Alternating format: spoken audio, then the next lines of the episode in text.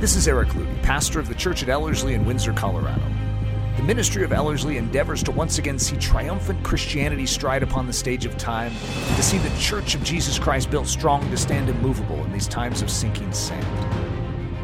We hope this podcast is an encouragement to your soul. If you would like to stream live or visit us in person, or even support us financially, please go to Ellerslie.com to learn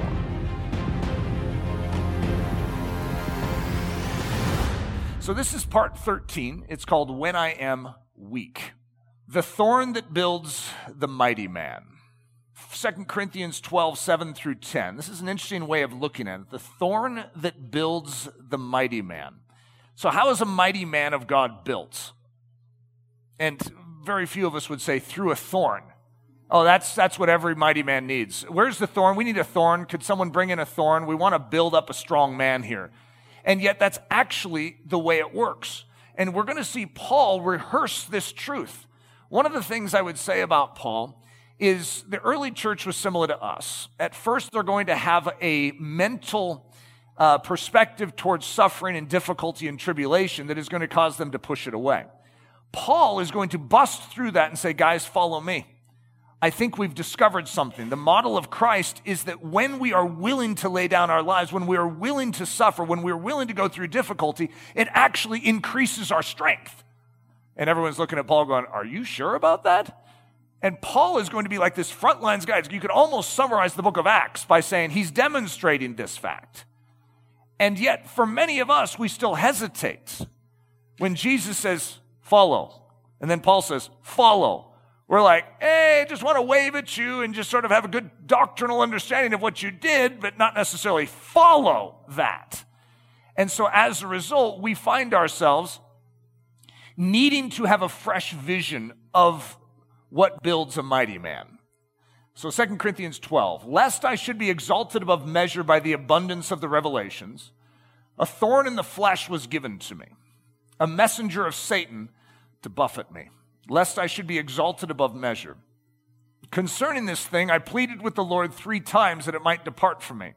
And he said to me, My grace is sufficient for you, for my strength is made perfect in weakness.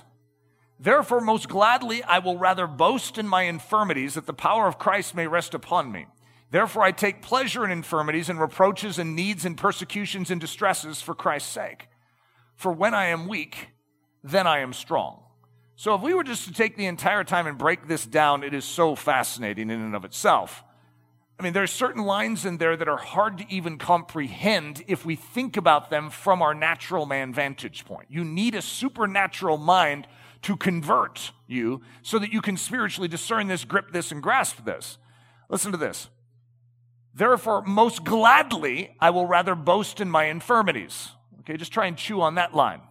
Most gladly, I will rather boast in my infirmities that the power of Christ may rest upon me. If you knew that in and through your infirmities, the power of Christ could rest upon you, and what were you after? You wanted the power of Christ resting upon you. But your infirmity is sort of a secret to that. So he's like, oh, this infirmity is great because the power of Christ, as a result of it, can rest upon me. So that's not the way most of us think. Therefore, this is a conclusive statement.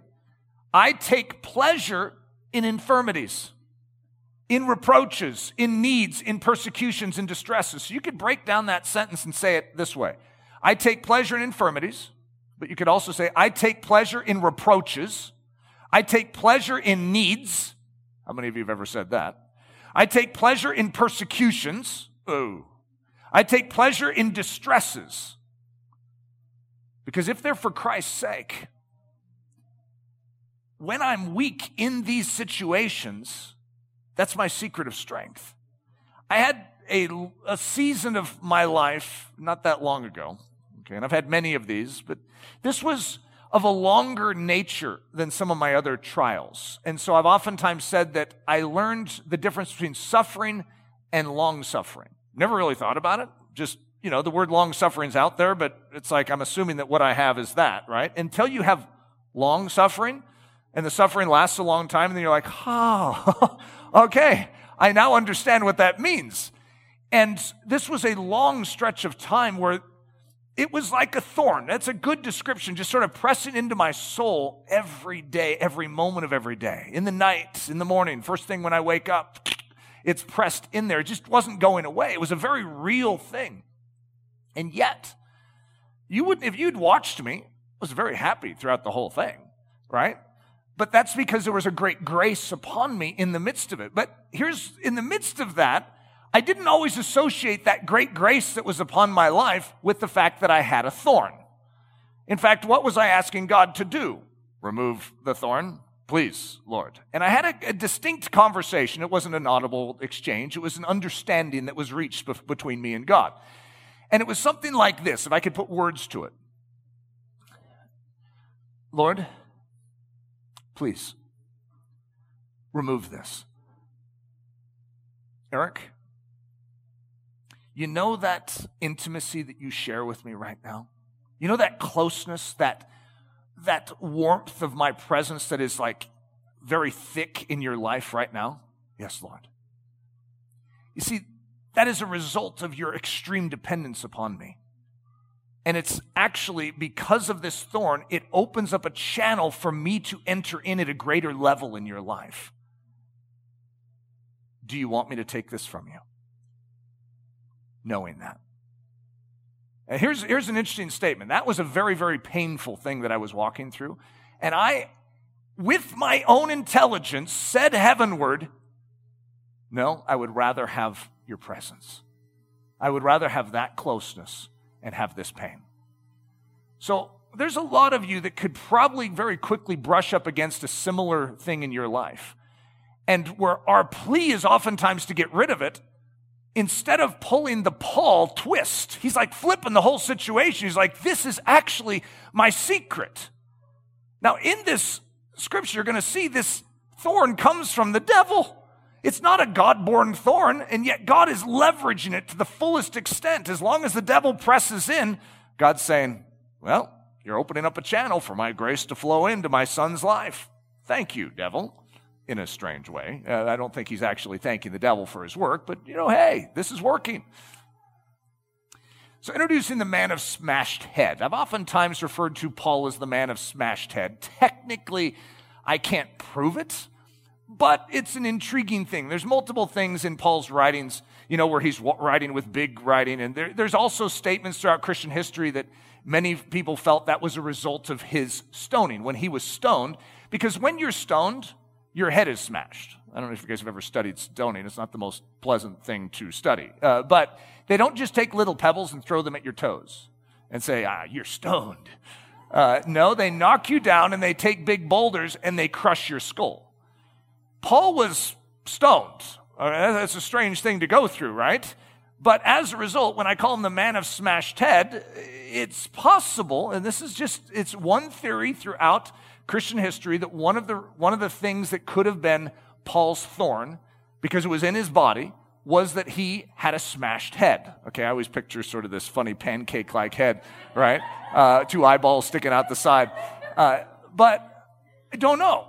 But at the same time, that could have caused great challenges for him in his life. So, Acts 14 19, they stoned Paul and dragged him out of the city, supposing him to be dead. Now, if someone is stoned, you, when do you finish a stoning? When someone dies. You don't actually just say, oh, that's good enough. You, you're killing someone. It's a capital punishment, is what it is.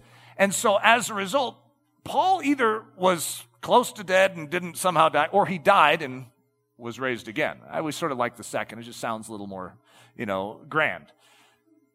Paul the Apostle. So Acts 13 9, then Saul, who also is called Paul to most of us, we don't actually take much notice at that. We just notice that he was called Saul, and then at a certain point in the story, they seem to start referring to him as Paul, which is true. And yet, the two names are very different from one another. They sound very similar, but one is like strong, and that's Saul. Paul is a, it's a quirky, sort of weak name. And, you know, some of you in here are like, that's my name. What are you saying, Eric? I, am saying it's sort of quirky and weak. Now, because it represents Paul the Apostle, it's a great name, okay? The same thing is true with Jacob. It means, you know, heel grabber, deceiver, supplanter, you know, and it's like, who would want that name? Uh, at the same time, it's a good name. And the reason is we have a Jacob in the front row here. Uh, it's a great name because of what it represents. It represents one who will not let go of God until he gets all that God has for him. So it's a redeemed name. It's like a cross. A cross is a terrible thing if you want to think about it, and then people wear it around their, their neck. It's sort of like bragging about it. Yeah, the cross. Well, that's like, you know, that's a terrible thing. You wouldn't wear an electric chair around your neck. And so as a result, certain things in the kingdom of heaven get changed. And that's the same with Paul. It looks weak, but is it? So listen to this, uh, just the description of the, these names. Shaul uh, is the name for Saul. The guy who is sought out, asked for, requested, desired, and picked. So we have Saul in the Old Testament, you know, the first king of Israel. And this is the first name of Paul, if you want to say it that way. And he's the Pharisee of Pharisees. He's got it all together. They're laying the coats at his feet when they're stoning Stephen. He's like a lead character. And then something is going to happen in his life. He gets knocked off that horse and he suddenly loses his cool. He loses his popularity ratings. And it's interesting because his name is no longer referred to as uh, Shaul, uh, the guy who is sought out, asked for, requested, desired, and picked. What is his new name? It's Paulos, small or little. Now, in history, Paul the Apostle is actually described as a small man, bald head and big nose. Okay, that's actually his description, right? So he wouldn't have been like this grand, you know, muscular, physiqued character. He would have been this small little guy. And that seems to now be what's emphasized. Because what does this mean? Small or little? This would be like the equivalent of mini man or tiny wonder or munchkin or shorty. Okay, so he's swapping out names. And by the way, this isn't a compliment. Okay, this is like a diminishment. It's like the name Christian. Christian didn't start out as a compliment, it's a slur. And yet, those of us that understand that what's in that name wear it proudly. And that's what you see Paul doing here. It's like, okay, you're calling me weak. I accept that. Whereas before, I, I could almost guarantee if we did a uh, some biography of Paul and zoomed in and used our imaginations and created some story for it. That someone growing up, you know, would call him Paul. You know, he's like, you take that back, you know, and he's fighting, you know, in the schoolyard, you know, for his name. And he was like, my name is Saul. And it's like, your parents didn't know how to name you because you're really Paul. And finally, something is going to happen in his life. He's like, you know what? I'm Paul. And for many of us, we haven't come to that. And we need to land on the fact that it's okay to be Paul. So I'm going to say this about Christianity Christianity is relinquishing the Saul title and joyfully accepting the Paul label. You see, many of us fight in, in, in our position in this world where we come to Christianity, but we still want to be popular. We still want to be sort of the leading man. We want everyone to stand up and applaud, but when we come to Christ, we are giving up the Saul title. God, I'm willing to take on your name now. And when we do, in a sense, we become Paul's. Now, that sounds really good because all of us have a very positive opinion about Paul. But it's sort of like me saying, yeah, we carry crosses. And you're like, yeah, crosses, they're so good. They're so good. Well, you do know they're an execution device. What we are choosing when we come to Christ is not necessarily an easy way as defined in the natural realm, but it is the way of grace. It is the way of power. It is the way of life abundant. So as a result, we agree with it and we say, Yes, Lord, I will give up my Saul reputation and I will take on the Paul banner.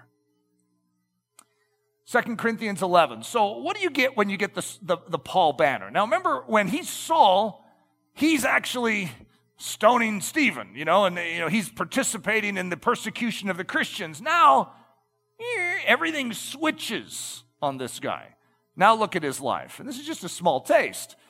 From the Jews, five times I received 40 stripes minus one. Three times I was beaten with rods. Once I was stoned. Three times I was shipwrecked. A night and a day I've been in the deep. That shit, he's just getting going. It's like, uh, how many of you want to be Saul and how many of you want to be Paul? You see, when you're Saul, you have control. You have the upper hand. You have position. You have notoriety. You have respect. You have reputation. But if you listen to Paul talk in the New Testament, he seems to have something that we should be enviable of. And, uh, you know, we're searching hard for it. It's like, uh, where is this something that we're supposed to be enviable of? That sure doesn't sound good, Paul. Well, what did you get out of this, Paul? Paul's like, you don't see it, do you? You don't realize that I have found something so much greater than what I could have ever found as Saul. But as Paul, when I allowed God to make me weak, when I accepted that role that he had called me to, I found the vestibule of heaven, the entryway into the throne room of grace. I found access under the warm presence of my God, and nothing can take that away from me. Introducing Paul's temporary home. We could call it the land of thorns. You just happen to live there too. Genesis 3 Then to Adam he said, Cursed is the ground for your sake, both thorns and thistles it shall bring forth for you. There's a lot of thorns in the world we live in. And so, talk about an opportunity. It's sort of like living in a world with exercise equipment at every turn. Like as a as a guy, now this is very Eric Ludy-ish. I don't, and I know there's at least one other student in here. I don't remember which one it was but I'm always looking for a place to do dips. I don't know if you guys know what dips are. But if ever there's a counter with a, you know, that comes into a corner and no one's around, I'll do some dips on it. And it's sort of like a guy jumping up and touching something that's above him, like if, you know, looks around and then jumps up. And when you're young, you don't even look around, you just jump up and touch it. When you're older, you look around and then jump up and touch it. But it's like a world full of exercise equipment. So it's like you're just walking down, it's like, oh, there's an exercise bike, and you get on it. You come over here, and there's, oh, there's a squat rack. You do some squats. And you see, that's a weird form of life, but that's what we live in. We live in a world full of opportunities to grow stronger. But most of us look at those things as things to stay far and away from the challenges, that we, the thorns. It's like, oh, there's a thorn. Watch out for thorns. Every parent raises their child and go, watch out for thorns. Don't even get within 10 feet of that thorn. And as a result, we miss the exercise equipment. Could you imagine? It's like, oh, stay away from that exercise equipment. It could harm you. As opposed to, it's like, could you imagine a parent saying, all right, you see all these opportunities we have in life to get strong? All right, every time you see an, an extra piece of exercise equipment, ask God, God, can I stop? Can I do some exercise in here? Who knows? He might say yes every time. Let's find out. It's a different mentality that Paul has that we have not had. But if we were to recognize that being in a land of thorns, even though those thorns are sponsored by the devil, actually means opportunity for an increase of grace and strength in our lives. So, this whole series is called Daring to Do as Stanley Dale, and I've spent very little time on Stanley Dale. However, you know what today is? Today is an introduction of Stanley Dale's childhood. Isn't that fun? And so I, we, when we go from what it took me 13 uh, lessons to get here, uh, Stanley Dale's temporary home. It was also known as a, a land of thorns. This guy grew up. He's going to become one of the most extraordinary missionary examples in the last 100 years. Where does such a strong man come from? He came from extreme pain, extreme challenge. This guy had exercise equipment at every turn. So, Sadie Dale, who was interviewed after Stan's death, I'm, I'm trying not to give any spoilers away, but yes, Stan, Stan Dale did die. He was born in 1916, so he'd be rather old if he hadn't, right? But she was uh, interviewed after his death. And he, this is how she describes the childhood uh, home of the Dale family. Our childhood was hell fear. We never knew when we went to school what we would come home to.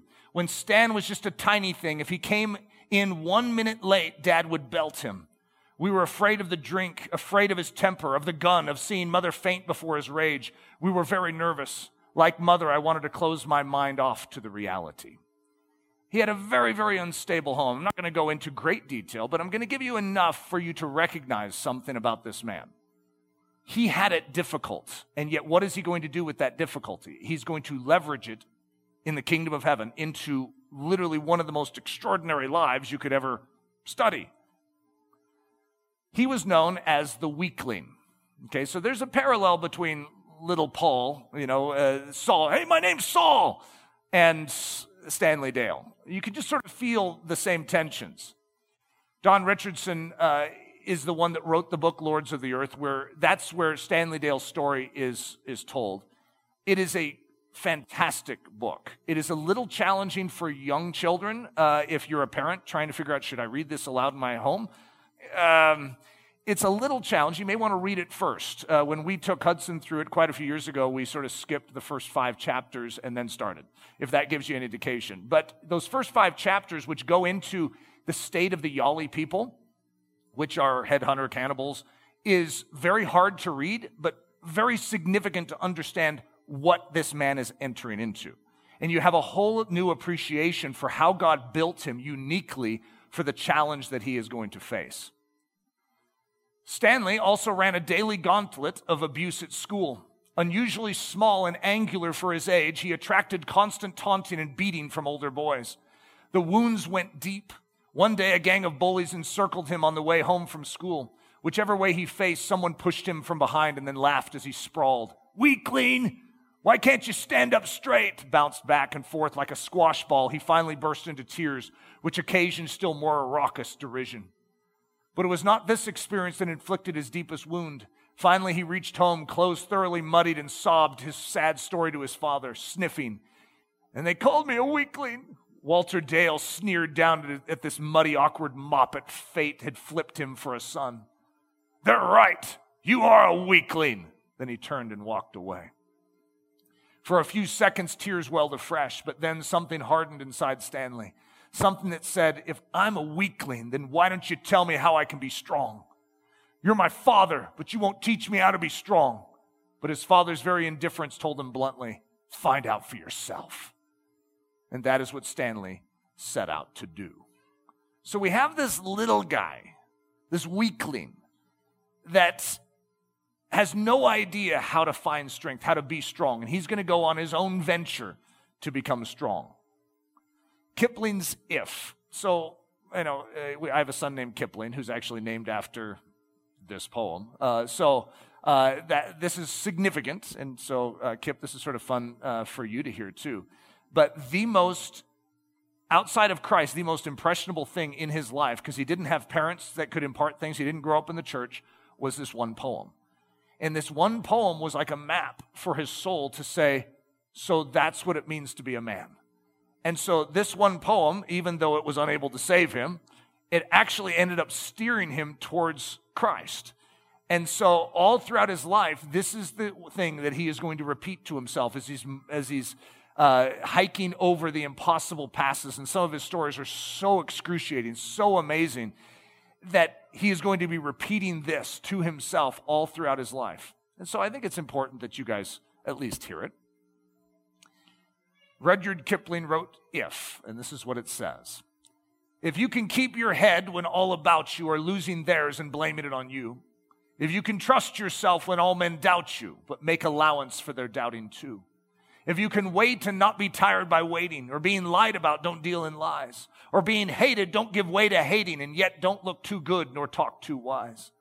If you can dream and not make dreams your master, if you can think and not make thoughts your aim, if you can meet with triumph and disaster and treat those two impostors just the same. If you can bear to hear the truth you've spoken, twisted by knaves to make a trap for fools, or watch the things you gave your life to broken and stoop and build them up with worn out tools.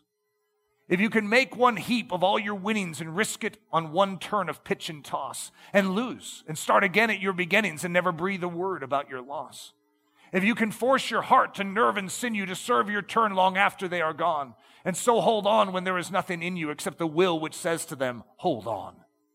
If you can talk with crowds and keep your virtue, or walk with kings nor lose the common touch, if neither foes nor loving friends can hurt you, if all men count with you, but none too much, if you can fill the unforgiving minute with 60 seconds worth of distance run, yours is the earth and everything that is in it, and which is more, you'll be a man, my son.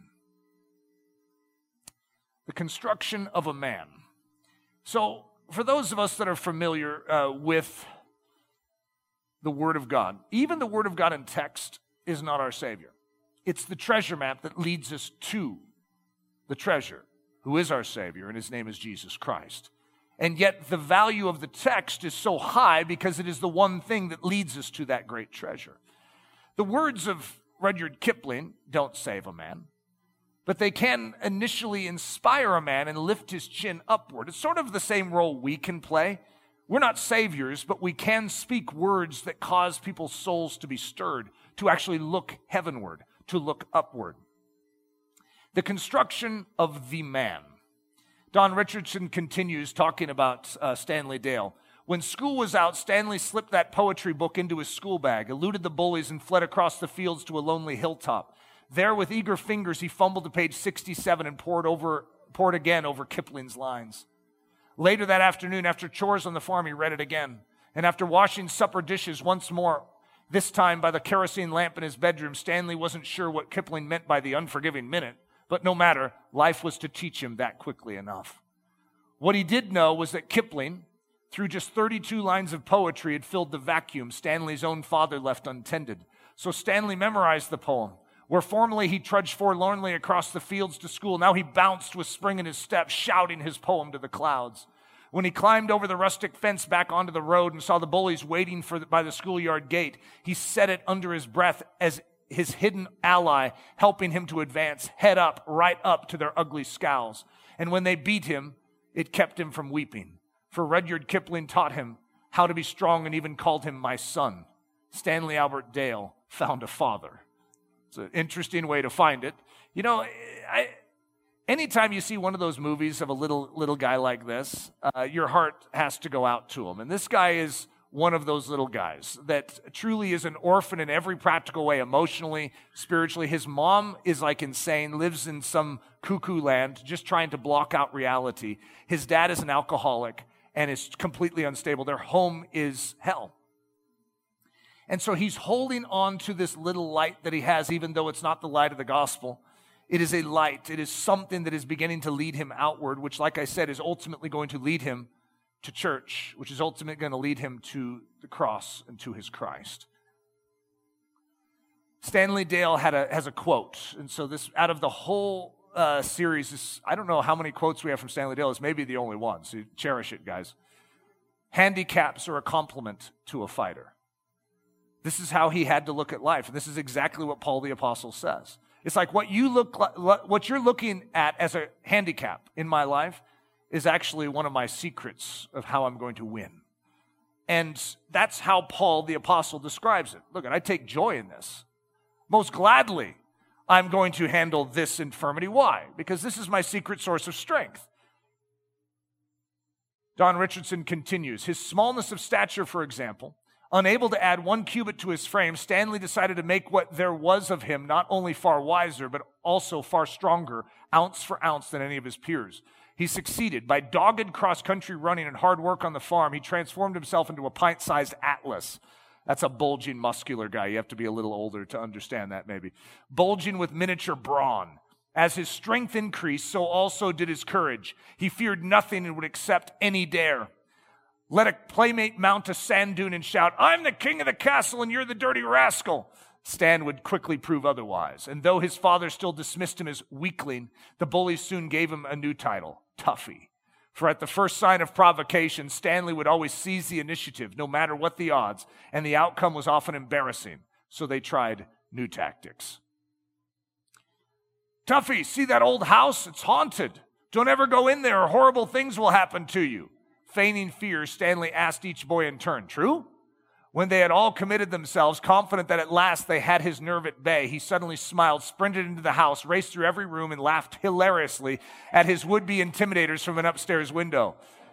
Years later, when dared to swim Sydney Harbor to a certain island, Tuffy plunged in and stuck, struck out through the waves. His mates, perhaps fearing they would be held accountable if he drowned, had second thoughts and went after him by boat. They had to pluck him by force, still swimming, from tossing whitecaps. And if you know the story of Stanley Dale, that's Stanley Dale. Stanley Dale feared nothing. And there was something that is going to happen in his development, in and through his pain, in and through his challenge, that's going to actually make him fit to do the very work that he is called to do. Because when you enter into demonic territory where there's haunted houses everywhere, I mean, everything is haunted in the Yali village. And Stan will remember the story. He did a handspring over the sacred wall into the kembu-vam. He's like, ha! He doesn't fear it. Who is this guy? Where did this guy come from? He came out of weakness. He came out of pain. He came out of difficulty. This man was forged in and through fires. Every great Christian is going to attest the same as long as we try and preserve ourselves from those refiner fires, as long as we try and preserve ourselves from the thorns, as long as we try and preserve ourselves from the challenges of life, we remain weak. When we embrace them with a smile, when we catch the vision as little Stanley Dale did, it's like there's actually something more for this weak thing. God desires to do something in this, with this. Suddenly, the storyline changes. Don Richardson continues Thus did he emerge from his tormented childhood, toughened not only in mind and heart, but in sinew as well. Rushing to meet every challenge before him, shoulders squared, chest out, spring in his step, backbone straight, as a poker, head on. Paul understood thorns. See, he understood the value of a thorn, and it doesn't mean that he wasn't like, God, could you take this thorn away from me? God, hey, uh, I know I brought this up before, but could you take this thorn away from me? Hey, God, I know we've discussed this in the past, but I would really love for you to remove this thorn. It's not that he didn't pray to have the thorn removed. It's that if that thorn was going to remain, God's grace was sufficient. And he understood that. So, Paul's thorn. This is four, four truths about that thorn. Lest I should be exalted above measure by the abundance of the revelations, a thorn in the flesh was given me. The second one was a mess, it was a messenger of Satan. Third, it was given to buffet him. And fourth, lest he be exalted above measure. So these concepts, we know it comes from the enemy. We know it is a result of sin in this world. The challenges we face can, are architected oftentimes by the devil himself to sabotage our forward progress. Why would I want to embrace that? It's not that you cheer on the enemy's, you know, bad deeds. It's that you greet every challenge with a smile, knowing that those very challenges are the secret for the Christian. We live in hostile territory and God doesn't seem to mind. You ever thought about that? It's like, God, why don't you take all these thorns away? When you died on the cross and you said it was finished, why didn't you finish that part of it? He finished everything that was required in heaven. Down here, we still live in an old world and we live in old bodies. God, why didn't you change that? That would have made so much sense. Imagine, even if it was an old world, okay? But we had new bodies and you could stick a thorn in us and we're like, ha ha! We don't even feel it. We could walk through walls. I mean, we, oh, we could fly around maybe. I mean, oh, wouldn't that be great? Some bad guys are coming after us and we like flutter out of there. God, we could have thought this through a little better. Instead, you left me in this old body. And God, I'm looking around. This is the old world too. How about a new world and a new body? He goes, Not yet. Well, God, did you think this through? Because, I mean, that doesn't make any sense. Why would you finish that work and leave this still undone. And yet, what I just described for you is what the stage is that Paul is building for us to understand. He's like, don't you guys realize that this is very much on purpose and this is your secret of strength? That as we embrace the old world with our old bodies and the challenges that all come with that, that we find the grace of heaven, that finished work entering into us and flowing through us in and through old bodies in an old dying world. Skolops, this is the word for thorn. This is what it means it's a pointed piece of wood, a pail, a sharp stake, a splinter. This word can technically mean anything pointed. Paul uses this word indicating a tool of Satan wielding against him to buffet him. He calls it a skolops in the flesh or the body, indicating something that greatly affected him in his physical being, that tried him in his body, possibly through bodily pain and the humiliation that came from whatever physical ailment he may have been suffering from. The confusion over thorns, an exercise in biblical thinking and reasoning. So we'll just reason together. A thorn is from the devil. Okay, that's what it said even in Second Corinthians. It's a messenger of Satan. It's an operation of the power of sin. God hates sin. God has defeated sin. Sin has no power over the believer. God is not subject to sin, nor are those who are in him subject to its power. Yay! The strange injection into our cheery biblical thoughts. But though God proved victorious on the cross, he has left his children in a world still under sin's control. What? And he has left them in bodies still subject to the old laws of decay and death. Hmm. And then it even gets more strange. And when we look heavenward to ask, why, dear Lord, does this bodily weakness and human frailty remain? We see that he is not in the least bit moved with concern over this fact. He's not apologizing as if to indicate that this current bodily weakness that we find ourselves in was some bizarre oversight on his part. In fact, he seems to be pleased to have us here on this darkened globe in these old bodies. Furthermore, he indicates in his word that it is through this strange old world setup that he intends to work out our salvation, to exercise our faith unto maturity, and to reveal the person of Jesus Christ for all the world to see. Get this. He has purposely rescued us this way. He has purposely left us in the land of thorns that we might, in and through suffering, prove a genuine faith, reveal the glory of Jesus Christ, and show forth unto the heavenly realms the manifold wisdom of God. He's not shocked that we are in the land of thorns. I know, brace yourselves for this one, guys. He wants us here. He wants us in a land of thorns. God, God what? I, I'm sure you had a better thought for me than this. Why would you plant me in a, in a land of thorns? You know what's interesting about this? And of course, you'll see why I'm picking these particular stories to link with what uh, Stanley Dale is called to. He's called to a land of thorns. And that's a pretty good description. Remember, I used the word skolops to describe, that's the Greek word for thorn. But what is a pointed thing? Can you think, for those of you that have gone through the first, what, 12 episodes of this series, can you think of anything pointed in the land uh, that Stanley Dale is going to? The plants, the sago plants in Papua New Guinea have six inch long thorns. Talk about a land of thorns. And, you know, when you, if you had your family over there, can't you just imagine? It's like, okay, honey, I want you to stay in the Yogwa. That's like their little homes. You stay here all day long because there's death adders out there, there's crocodiles out there, and there's six inch sago thorns. Stay here. And yet, the only way to reach those people is to risk the thorns. He has given us, he has, he has us here on purpose, even knowing full well that his children will suffer greatly due to this fact. He has us here on purpose, and he has a gigantic smile of confidence on his almighty face. Now, most of us have a yikes to that one. We're like, what? What's he smiling for? Now, let me get this straight. We are Christians seated in heavenly places, secured in Christ Jesus. Luke 10 19, Behold, I give you authority to trample on serpents and scorpions and over all the power of the enemy, and nothing shall by any means hurt you. These are facts, guys. It's not like they're contradictory truths, they're facts. They all work together. Mark 16, they, those that believe on him, will take up serpents, and if they drink anything deadly, it will by no means hurt them. They will lay hands on the sick and they will recover. These are powerhouse scriptures. Acts 28, but he, Paul, shook off the creature into the fire and suffered no harm. That's a pretty big deal uh, when, a, when a deadly viper grabs a hold of your hand and bites it. Okay, I mean, you're a dead guy. And every one of the, the tribes people knew that on the island. They're like, oh, he's a goner. He must be a bad guy. And then he shakes it off in the fire. It's like no big deal. He's like probably, you know, roasting a marshmallow. And, uh, and then he's like, ah, I don't need that. And he just like shakes it off and they're like watching. And then pretty soon they decide he's not a bad guy, he's a god. You know, they, these guys are rather unstable. But this is a picture of the one that has said, basically, follow me as I have followed Christ.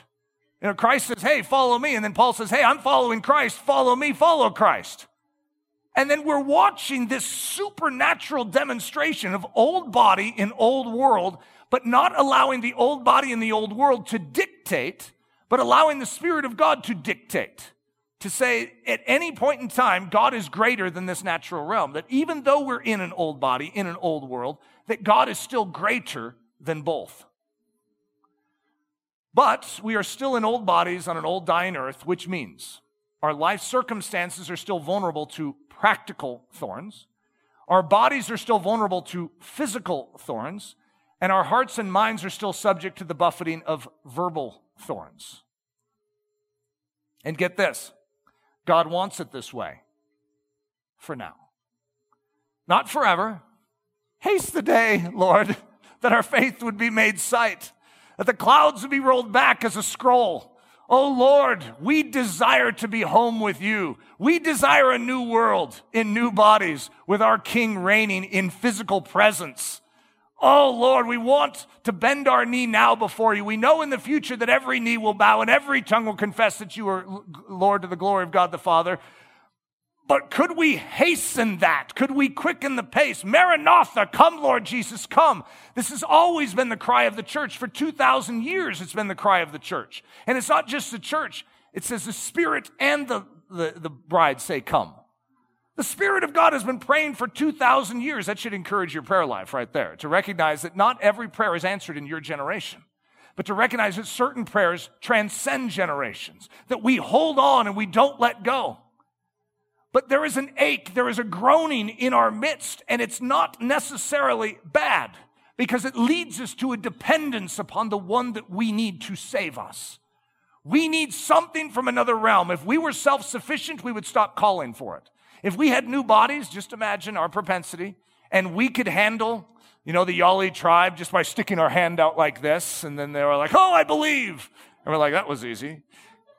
Instead, we have to enter in with weakness, which makes us vulnerable. And they have taunts and they have pressures that we then need something to respond with. We need grace. We need boldness. We need courage. See, these aren't native to us. So what do we need? We need faith. We need dependence. God has purposely set it up this way so that we would grow strong th- through this dynamic of old bodies in old world. How many of us have had the thought, Jesus, if you saved me to get me to heaven, then why am I not there yet? Why did you leave me down here? It seems to be a massive oversight, a clerical error or something. God, why wouldn't you just bring me home? Because He wants us here. He has a job for us to do here. His end game is more than just getting you into heaven. There's a reward of his suffering, and he has purchased us with his blood, and he desires to reveal to this world and to the heavenly realms the manifold wisdom of God in and through us, the church. This is his game plan. We just argue against it. Like, God, but can't you just make my life easier? I'm a Christian. It should come easier. I'm a child of the Most High God. You'd think they would treat me better than this. Do you remember how they treated me? He could say to us. He said, You represent me. And so we understand that we are sheep in the midst of wolves, but in that we are more than conquerors. It's this unique dynamic that is taking place. This is our assignment to walk through this land of thorns for the stretch of time we have been assigned triumphantly. Will we endure thorns? Absolutely. Will thorns at times appear to have hindered us or nullified our call? Most certainly. But can the thorns of Satan hinder the calling of God upon our lives? Not on your life. In fact, it is these very thorns that God has chosen to use as his primary means of showing forth his power, his strength, and his glory through us, his children. Thorns are not from God, but thorns are used by God. It's an interesting thing. If I were to uh, say, okay, was the cross built by God or was it built by the enemy? It's a unique thing because we know that the whole device of the cross was understood even in the Old Testament. 750 years before the cross, Isaiah 53 was written, detailing out that cross. A thousand years before the cross, Psalm 22 was written, detailing out hands and feet being pierced, uh, casting lots for clothing, encircling him, and saying the very quotes that are going to be said a thousand years later. So, didn't God architect the cross? It's an interesting thought process to go through. Here's what we know Satan entered Judas. We know that those priests and those uh, those teachers of the law and that Sanhedrin were seeking to kill and murder Jesus. We do know that they wanted him dead. We do know that the device of murder at the time was constructed by the Romans, which was a very godless society. And they construct this painful apparatus that can bring torture and bring a message to the entire world, onlooking world. You follow him, this is what you get. It's a, it's a good system for justice. You want to scare people from misbehaving, just stick them on a cross. And everyone can witness, yeah, you're next if you want to do what he's doing. Constructed by the evil one.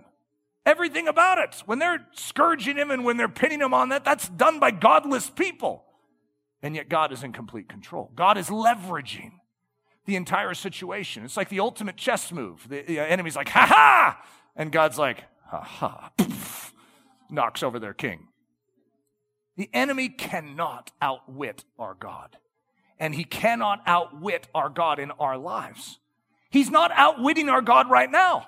Even though it would seem, because so many people are caught up in conspiracies. They're concerned about what the enemy is doing, but look at them. They're getting away with it. No one is getting away with it. God is going to get away with what he is going to do. He will accomplish his ends. They will be done just as he has told us. Watch what our God is going to do. That is our position as Christians. Our job is not to try and just remove all thorns from this earth, even though that would be a great desire. That's His job. Our job is to live triumphantly with His grace in the midst of this hour, where there are real thorns that will affect our mindsets and will challenge our thinking. They will challenge our physical bodies. They will challenge us in practical ways. And yet, how we respond to that is the key. If we leverage it and do a handspring over it, it becomes a strengthening point for us, which really frustrates the devil. God takes all things the enemy means for evil and turns it to good.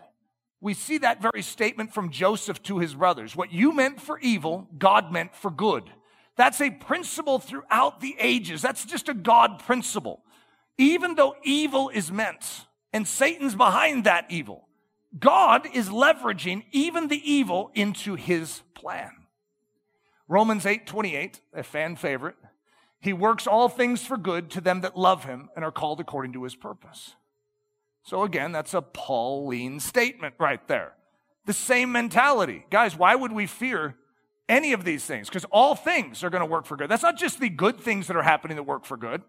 This is all things, which means the evil things, the junk things, the hard things the thorns that we've prayed, God, remove this. How could there be any positive benefit to this? Which many of us have thought about COVID that way.